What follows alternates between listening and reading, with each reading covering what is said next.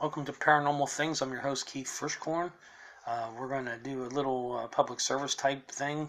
Uh, Wellington Paranormal Public Service Announcement.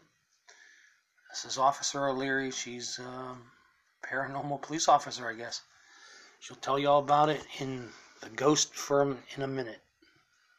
That's my uh, series, Ghost in a Minute. O'Leary of the Wellington Paranormal Unit in the New Zealand Police. Now, we all know that Wellington is one of the most livable cities Officer in the world. O'Leary, Wellington. Paranormal Unit. But what's not so well known is that it also means it's very livable for the supernatural. In my role as a paranormal police officer, I've seen ghosts out in Khandallah, I've seen werewolves in the Hutt Valley, vampires too, I've seen zombies down at Courtney Place. I mean, we've all seen a version of those, haven't we, really, on a Friday or Saturday night.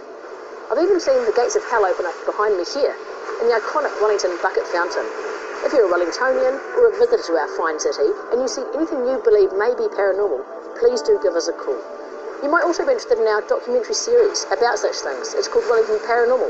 It's TVNZ2, 8.30 on Wednesday nights.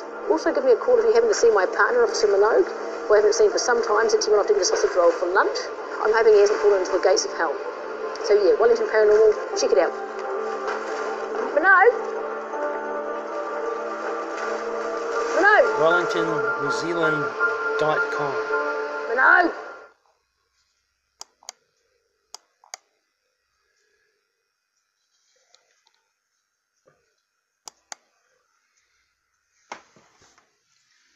Well, there you have it.